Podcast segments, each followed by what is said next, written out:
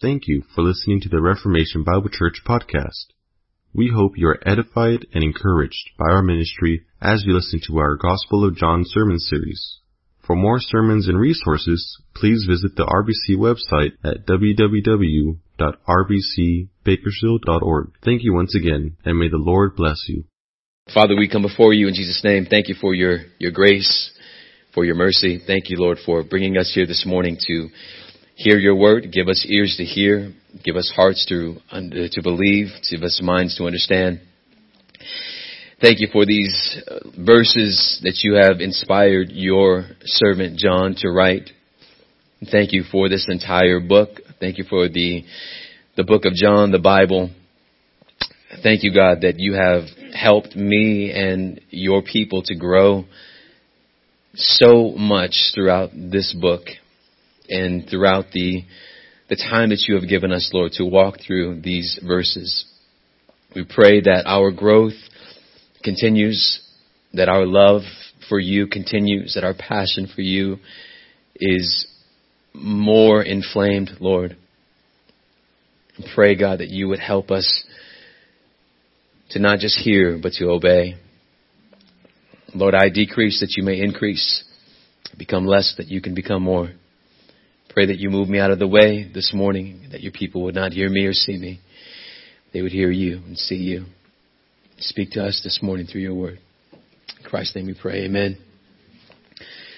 Good morning and uh, welcome on this Lord's Day. Let's stand for the reading of God's word. John 13, verses 31 through 38. When he had gone out, Jesus said, Now is the Son of Man glorified, and God is glorified in him. If God is glorified in him, God will also glorify him in himself, and glorify him at once. Little children, yet a little while I am with you. You will seek me, and just as I said to the Jews, so I now say to you, where I am going you cannot come. A new commandment I give to you, that you love one another, just as I have loved you. So you are also to love one another. By this people will know that you are my disciples, if you have love for one another. Simon Peter said to him, Lord, where are you going? Jesus answered him, Where I am going you cannot follow me now, but you will follow afterward. Peter said to him, Lord, why can I not follow you now? I, lay, I will lay down my life for you. Jesus answered, Will you lay down your life for me? Truly, truly, I say to you, the rooster will not crow till you have denied me three times. This is God's word. Let those who have ears to hear, hear the word of God. You may be seated this morning.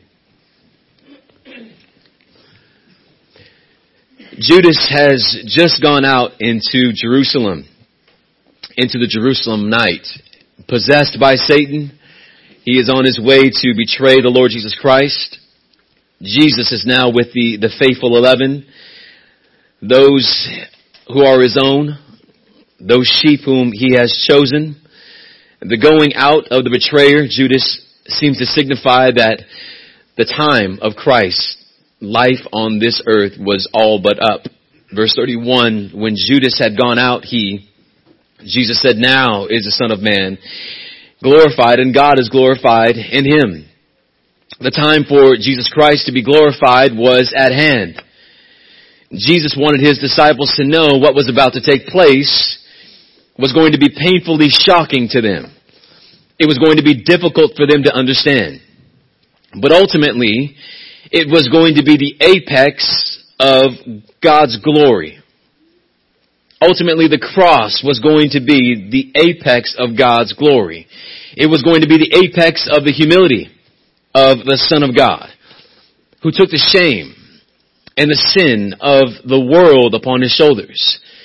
And yet it was also to be the apex of the glory of God as he gained for himself and for the Father glory that is due to the triune God alone. The disciples knew that something was about to change in their relationship to Jesus. They had left everything so that they could follow this man. And they had followed him for three years. And all of a sudden, things were never going to be the same. Jesus recognized their sadness and with gentle, loving care of a father says to them, verse 33, little children, yet a little while I am with you. You will seek me, and just as I said to the Jews, so now I also say to you, where I am going, you cannot come. As Jesus prepares his disciples for their short uh, departure or for their short separation, he gives them a new command. Verse 34. Love one another. Just as I have loved you, you are to love one another. Jesus gives his disciples an old command with a new dimension. An old command with a, a new perfect example, unlike anyone had ever seen before the Lord Jesus Christ. Love one another just as I have loved you, or love one another just as Christ has shown how he loves people. How has Christ loved? We learned last week that he loved selflessly. Christ was not loving his disciples in order to see what he could get from them. He loved sacrificially. Christ loved them and was willing to give himself to them to the uttermost. He was willing to lay down his life for them. Jesus said in John 15, 13, greater love has no one than this, that someone lay down his life for his friends. Jesus loved them understandingly. Jesus did not love his own disciples with his eyes closed. Love is not blind as we said last week. Love has its eyes wide open. Love knows exactly who you are and yet loves you in spite of who you're not.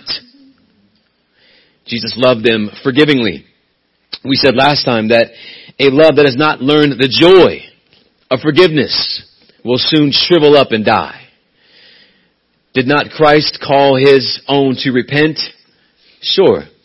And it is Christ who called us to repent, who has forgiven us of our sins. And if Christ has forgiven us of such great sins, then who are we to withhold forgiveness from one another? Amen. Jesus said in verse 35, by this all people will know that you are my disciples if you have a love for one another. So, this command to love one another is huge. By this command of us obeying, or by us obeying this command to love one another, we become examples to the world. The command to love is to be practiced in our families. It is to be practiced in our marriages. And it is most readily seen though, as we gather each week for corporate worship in the local church. We are to love one another. It is here that we practice the command to love one another. The command to love is not excluded from the world. We are to love people of the world, but it is prioritized to those who are members of a local church. Amen. It is through obeying this command, we said last week, that the invisible God, is made visible to the unbelieving world. And thus, we become witnesses for the Lord Jesus Christ and the local church. As Jesus finished this command, he gives his disciples, there is one person who objects to what Jesus says. As he says, command, or commands, love one another. There is one uh, specific disciple who has to speak up who can't close his mouth, who can't help but say something. Anybody want to take a guess as to who that might possibly be? Verse 36. Simon Peter said to him, surprise, surprise, it is our brother Simon Peter. But Peter, he, he objects to Jesus' statements by asking a question. And Simon Peter's question may seem like a simple question, but it's rooted in complete rejection to what Jesus is saying. Verse 36.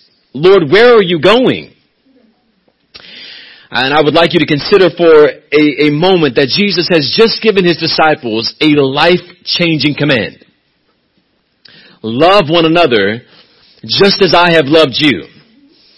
He has given his disciples a command in which he is the primary example of that command. Love one another. But the command is not even in question here. When Peter speaks, he cares nothing about the command.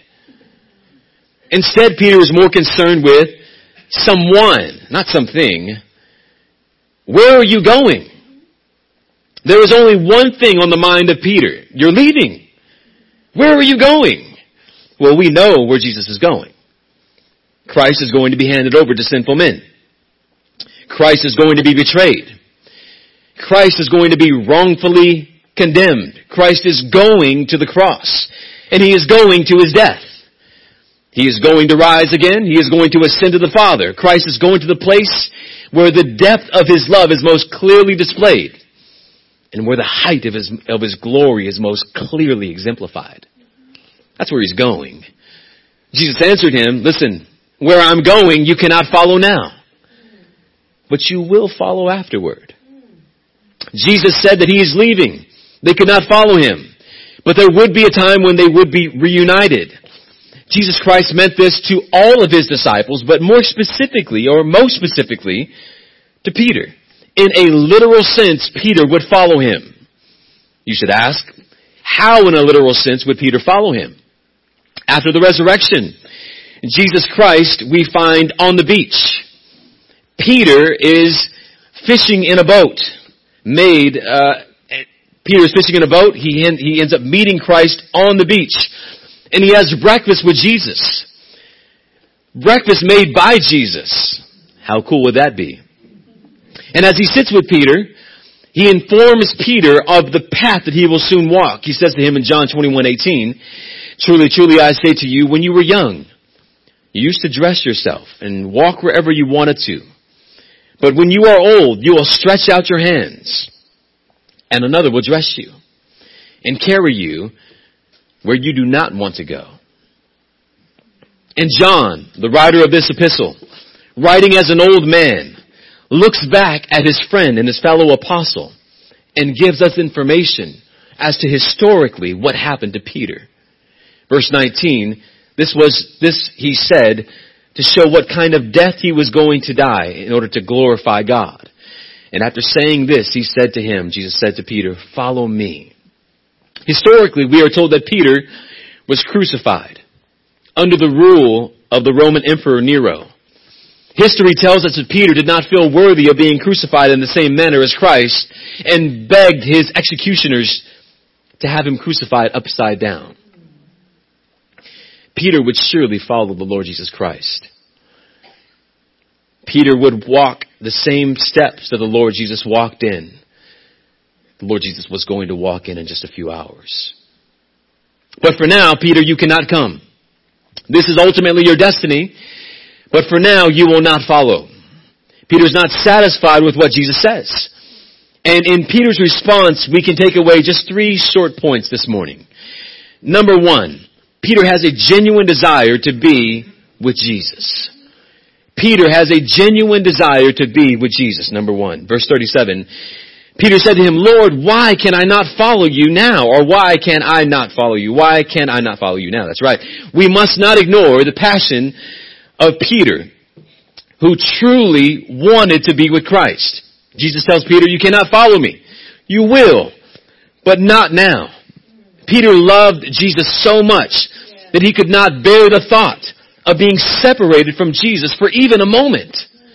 He was a man that, although sometimes ignorantly, no doubt was honestly devoted to Jesus Christ and desired more than anything to be where Jesus was. It was Peter who in Matthew chapter 14 saw Jesus walking on the water. In the midst of a storm, wind, waves are crashing against the boat. And in the distance they think, the disciples think that they see a ghost.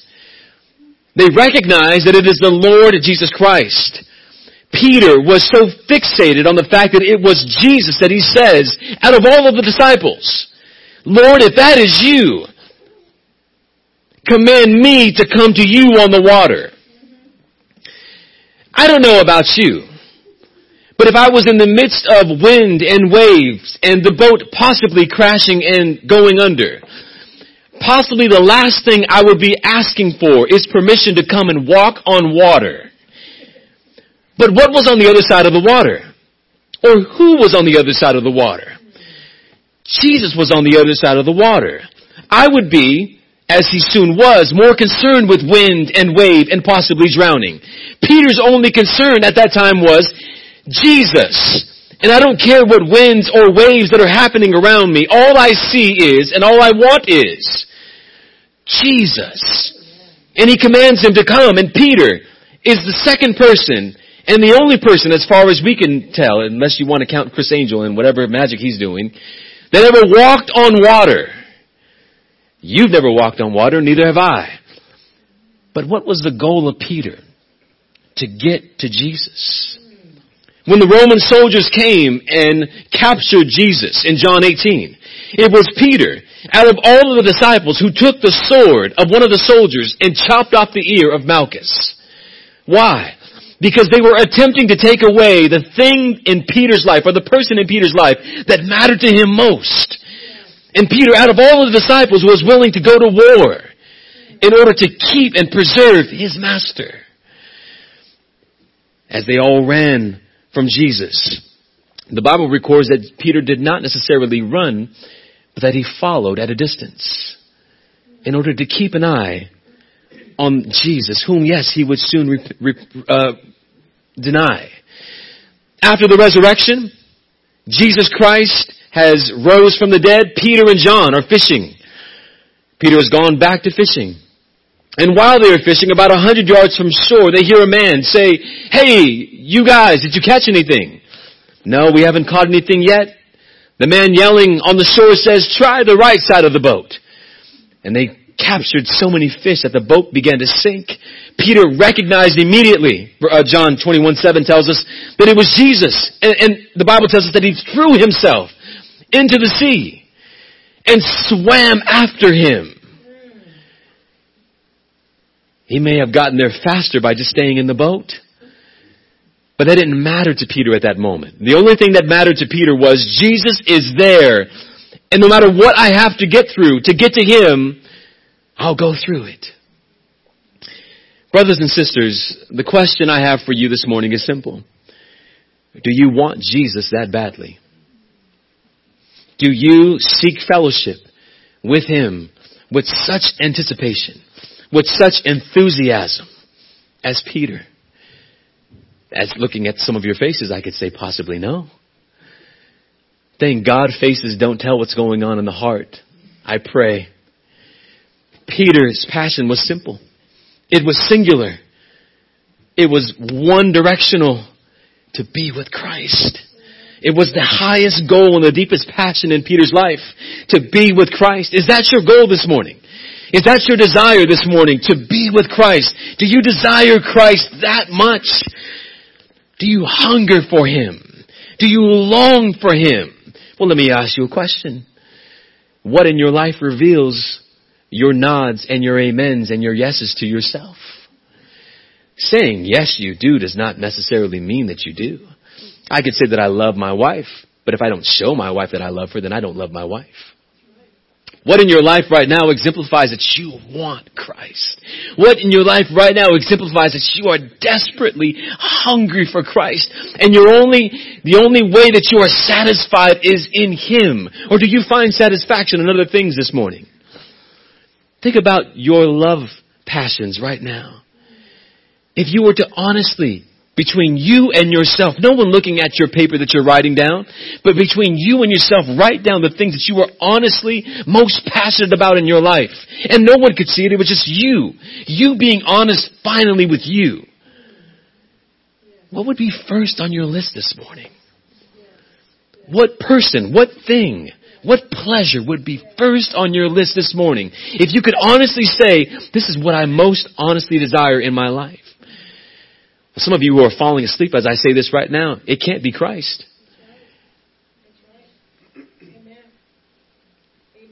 Can't be. If you haven't read your Bible in, in all year and that was maybe one of your resolutions, could it be Christ? If you've spent even less time in your prayer time than you did last year, could you say honestly that it's Christ? If you only show up on Sundays when we have at least three or four other things going on throughout the week, could you honestly say it's Christ? Amen. If you have no love for your neighbor, if you have not even attempted to go one step further and ask a stranger, may I share with you the gospel?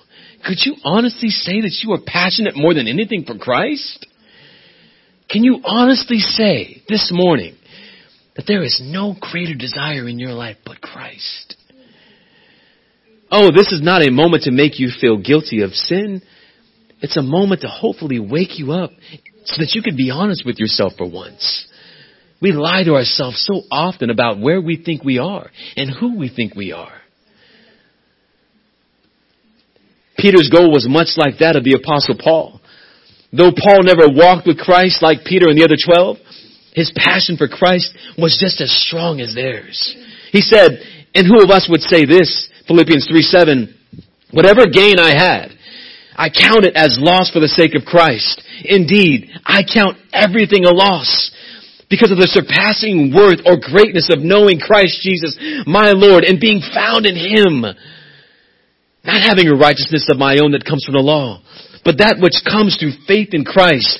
The righteousness that, that, that comes from God depends on faith, that I may know Him and the power of His resurrection and may, may share in His sufferings, becoming like Him in His death, that by any means possible I may attain to the resurrection from the dead. Do you talk like that? Do you pray like that?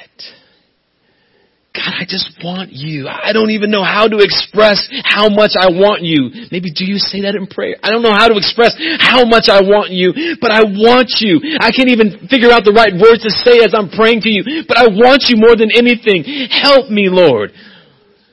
Give me more of you. Cut off of my life whatever needs to be cut off so that I can know you better. Do you think like that or do you pray like that? Do you even want that? This driving passion was found in Peter. It was found in Paul. It was found in the disciples, in the disciple who loved Jesus, John. And I'll tell you what, it's found in all of those who are truly regenerated by the Holy Spirit. They want Him. And they won't stop until they get Him. And nothing will get in their way.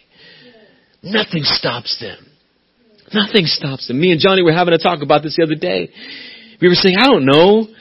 I know we're, we're nothing special, but do we come from a different world, John? Where you have people who are so quick to give up, so quick to back down. What about you? We let so, we let the wind stop us, the waves stop us. We'll let a, a hangnail stop us from pursuing Christ. Those whose hearts have been truly regenerated by God want nothing that has nothing to do with God. They want nothing that has nothing to do with God. They want God. Do you want Christ like that? Do you desire Him in such a way? Do you desire Christ in such a way that you want to experience the same kind of death that He did, just so that you can have some kind of way of knowing Him better? Just so that you can have some kind of way of, of experiencing, okay, that's what you went through. At least I'm a little bit closer to you because I'm kind of going through what you've gone through. This is what drove Paul. It's what drove Peter.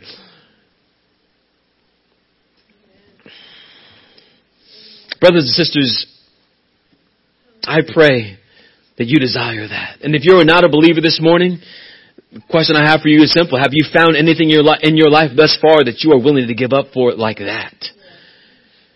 Have you found anything in your life that is worth that much to you? And if not, I tell you, it's found in Christ. I urge you, ask God to give you a greater desire for Him. Ask God to give you greater fellowship with Him. And I pray that it's found to be evident in your lives. And for my unbelieving friend, if you're here this morning, I urge you to forsake the things of this world. They are fleeting. They are passing away. There's only one desire that will truly be fulfilling, and it's found in Christ alone. Secondly, we found a, we find a characteristic of impatience. Look at verse 37, the same verse. Peter said to him, Lord, why can I not follow you now? Now we just looked at that verse and we interpreted it in one way concerning how we may think of Peter's tone may have been, but there is great evidence that suggests the opposite. Yes, he, Peter, wanted to be with Christ, but there is another tone in this statement. And it, it allows us to briefly acknowledge that it reveals another pattern in Peter's life, and it also, if we're honest, reveals another pattern in our lives, and that is the pattern of impatience. Peter almost appears to be whining like a child. Why can I not go with you now? Daddy? Uh, for those of you uh, chocolate factory people, um, Willy Wonka chocolate factory. But I want one now, Daddy. Uh, um, and this would not be the first time that Peter objected to the purpose of Christ with impatience. Turn to Matthew chapter 16 verse 21 and, and I just want you to consider this picture. Think about this. And imagine you're Peter if you would have the audacity. Verse 21. From that time, Peter began, or Jesus began to show his disciples that he must go to Jerusalem and suffer many things from the elders and chief priests and scribes and be killed on the third day and be raised. He's just giving you the whole plan. I'm gonna die, I will come back to life. And then of all people, who, re- who rejected or objected to what Jesus just said? Surprise, surprise, our brother Peter. We love him. Verse 30, verse 23. Listen to, look, look at what he does though. And Peter took him aside and began to rebuke him, saying, far be it from you, Lord. Is there an exclamation point at the end of yours? He begins to scold Jesus. This shall never happen to you. Have you ever had to pull your child aside and scold them? Uh, some of you who, moms who, my mom is one, who is a professional at pinching, that you have that, those professional two fingers that know exactly the pressure points that will cause my eyes to well up in tears pulling them aside. And as I'm doing this, some of you who have been pinched, you can already feel that area that's it's still bruised, right? Yes. He, he pulls Jesus aside. Some of you are getting goosebumps right now, aren't you? He pulls Jesus aside and begins to rebuke him as if Christ is a child. Far be it from you. This shall never happen to you. Have your kids ever caused you to say something like, who do you think you're talking to? And all of a sudden their eyes change and their face changes because they recognize they're talking to the parent and that they themselves are not the parent. Verse 23, but Peter, but he turned to Peter and said, get behind me, Satan. You are a hindrance to me, for you are not setting your mind on the things of God, but on the things of man. And Peter has his pattern of impatience and, and ignorantly responding without knowing all the facts and ultimately the full purpose of what Christ is intending to do. In John 13, Peter is once again displaying this impatience. Jesus responds in a simple, later, Peter. Not now. Peter's response is demanding, not later, right now. Having a child myself, I have recently had to explain to him the need for understanding the word patience. Daddy, can I have it right now? Daddy, can you get that for me right now? And he'll ask me at least 10 different right nows, which would cause me to go in 10 different directions that he wants right now. To which I've had to say, can you be patient? My son, when he gets corrected, takes a deep breath. Okay, daddy. What about you? How patient are you with your family? Husbands, how patient are you with your wives? Those of you who are studiers of theology, how patient are you when you're trying to explain theology to your wives? Wives, how patient are you with your husbands as they are trying to lead and guide you when you think you can do a better job? Children, how patient are we with them? Do we quickly shut them up? Or do we patiently and lovingly show them what patience looks like even as we tell them to be patient? You know, we can teach them impatience by responding to their impatience with impatience. Fellow members, how patient are you with one another? How bearing with one another are you? How unbelieving, how are you with unbelieving people? How patient are you with them? Are you quick to write them off? Are you quick to shake the dust off of your feet? Do you find yourself from time to time sounding like children who are impatient? In this case, Peter did not know what he was asking for. He wanted to go where Jesus was, but there was only one problem. He had no idea where Jesus was going. John 21, 18 says, Jesus tells him, when you are old, you will stretch out your hands and another will dress you and carry you where you do not want to go. Peter, you want to go, but you have no idea what you're asking for. Aren't you glad that God does not often answer the, the prayers that you ask? Because He's realizing or He's recognizing that we don't realize what we're asking for. Sometimes the things we want right now, give it to me now, Lord, show it to me now. God is saying you don't even recognize what you're asking for right now. Be careful what you ask for. Be patient. God has a perfect timing and all things will work together for His glory and for your good. Third and finally, the sin of self-reliance, the sin of self-sufficiency, the sin of self-dependency, the sin of self. Verse 37. I will lay down my life for you. Jesus answered him, Will you lay down your life for me? Truly, truly, I say to you, the rooster will not crow till you have denied me three times. Peter, self-assuredly, I say that again. Peter self-assuredly says, I am willing to lay down my life for you. I'm willing to die for you. Matthew 26, 31, then Jesus said to them, you all will fall away because of me this night. For it is written, I will strike the shepherd and the sheep of the flock will be scattered. And there is one person who responds to that statement of Jesus. Anybody want to take a guess as to who it is? Yes. Simon Peter answered, listen to what he says. Though all fall away because of you, I will never fall away. You hear that? Though all fall away, if the entire world were to fall away, not me, Jesus. I'm going to stand by you. Jesus said to him, Truly I say to you, this very night, before the rooster crows, you will deny me three times. Peter had a response to that. Even if I must die with you, I will never deny you. And guess what? And then all of the other disciples said the same thing. His arrogance in, in, in, infected the other disciples. What was Peter's problem?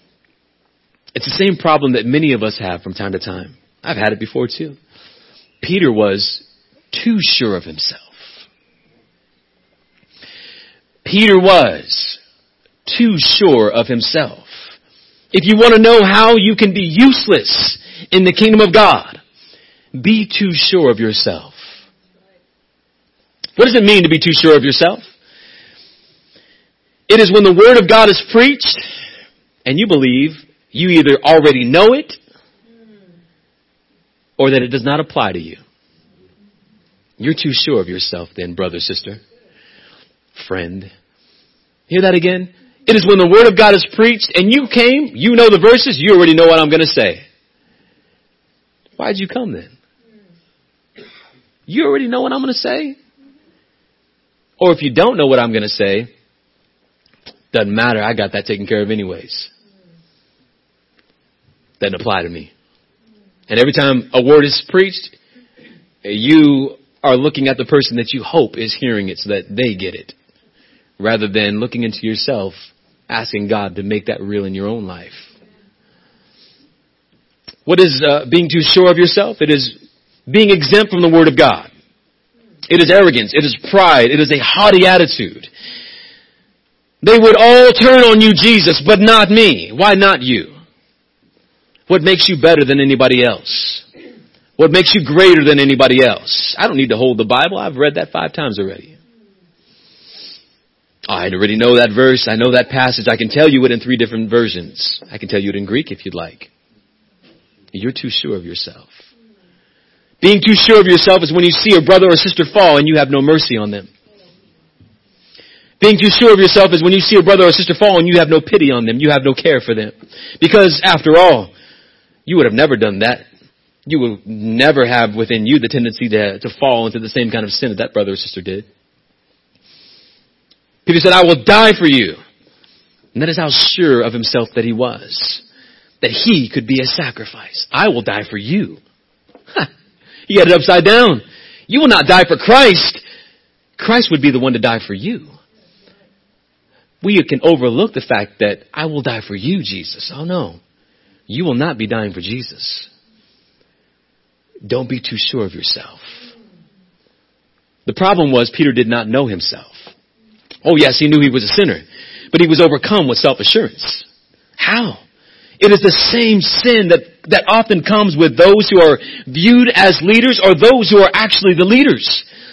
It is a sin that often infects leaders who start to believe their own press. They start to believe that they are something special, something unique, someone that the world has never seen before, when in reality that character has been seen before. It was seen when Adam and Eve aspired to be like God through their disobedience. It was seen when Moses struck the rock with his staff rather than speaking to the rock as God had commanded. It was seen when David should have been in battle, but opted to stay behind to steal another man's wife and to put that man to death as well in order to cover up his sin and shame. It was seen when Solomon began to entertain the gods of his many wives and concubines that he sinfully indulged himself in. He thought too much of himself. They thought too much of themselves. They became too self-reliant. This attitude of Peter has been one that's been displayed before. It's thinking too highly of yourself. It's believing that you are above everyone else, above failing, above falling, and thus you do and say things that if you had just been saved, you would never say and never do. What humility we had when we were first brought to the Lord. All we wanted to know was Christ, Him crucified, and how to win our neighbor. And all of a sudden, we get a few stripes, as it were, on our belt. And we believe that we are somehow above reaching our neighbors. Or that we are somehow above caring for those who are in pain. Rejoicing with those who rejoice. Brothers and sisters, do not lose your sight of who you are in light of Christ. What does the Bible say? If anyone thinks Therefore, let anyone who thinks that he stands take heed lest he fall. 1 Corinthians 10:12. Although that Peter did not know his heart, Jesus knew his heart and revealed his heart to him. And Jesus once again reveals that he is all-knowing, that he is the all-knowing God who knows even the thoughts and intentions of man. You think you will not fall, huh? You think that everyone else will fall and not you, huh? You think so highly of yourself, do you? Rest assured, Peter, let me tell you something about you that maybe you don't even know. Before the alarm clock goes off this night, which is the rooster, the rooster was the alarm clock. Those of you who grew up in Fairfax know that. You will deny me three times. Jesus Christ not only sets the, the, the denial in a time frame, but the rooster will also be the bell that rings in the conscience of Peter's mind to reveal to him who he really is and what he really is. Think about that. Who he really is. That alarm that goes off will reveal to Peter who he is and what he is. Think about it. God uses a simple creature to stir the conscience of one who will be used mightily for the kingdom of God. We will return to this point in John chapter 18. Second Corinthians encourages us Examine yourselves to see whether or not you are in the faith. Test yourselves. This is a, a great, a great command. There is a great need for self-examination. And which of us would point a, a condemning finger at Peter, denouncing his actions and saying, I would never do such a thing? How many times have we said, Lord, from this day on, I will never do that again. From this day on, I will walk as you commanded. I will stand for you. Only to return to the world and quickly deny, either by word or by action, that we even know Him. How many times have we done that? How many times have we done that and not told anybody that we've done that? Had it not been for the rooster, the Holy Spirit, if you will, crowing in our hearts, we would have been a Judas instead of a Simon Peter. In some of our greatest moments of seeking after God, we are confronted with some of our greatest failures. It is a reminder that we are weak and that we are constantly in need of Jesus. I told a story the other day in our prayer group about the needless pride that rose up in me about three or four weeks ago at the grocery store of all places. One of the, the things I love to do is go grocery shopping. And it usually takes me about 45 minutes because I love to walk down every single aisle and just look at all the things that I want to eat. I usually listen to a sermon while I do this. But this particular day, I decided I was going to listen to some music. I won't tell you which person it was so that you guys don't condemn that individual. He was a believer. He's a Christian. As I decided to put the music on this day, there was a different pep in my step. It was hip hop. There was a different attitude, air about me. And when I finally got to the checkout line, I was walking so cool and walking so peppy that I coolly and peppily almost bumped into the individual in front of me, to which I was corrected by the checkout person, can you please move your cart back just a few feet? This lady is not able to check out. As the music is going on, I say, what you say? I paused it. Can you please back up? And he had to say to me again, she can't check out. Oh, sure, I said. As I put the headphone back in, the thoughts that went through my head is, who do you think you are? Correcting me. I might just push her all the way out the line if I want to. Yes, me. And then I might push you after I'm done. These are all the things going through my head. And at that moment, thank God for the presence of the Holy Spirit in my life. I pause the music. What am I doing? And I just, in that moment, that individual, the checkout person doesn't know I'm tripping. The person who I almost bumped into doesn't know that I'm tripping. It's just between me and the Holy Spirit as He is correcting me of my pride and my arrogance of back up. Not just physically, but spiritually. Take a step back and consider who you are and how you are behaving at this particular moment. And you will go to this grocery store all the time. Do you really want this? Do you really want to be known as the guy who pushes people around with a grocery cart?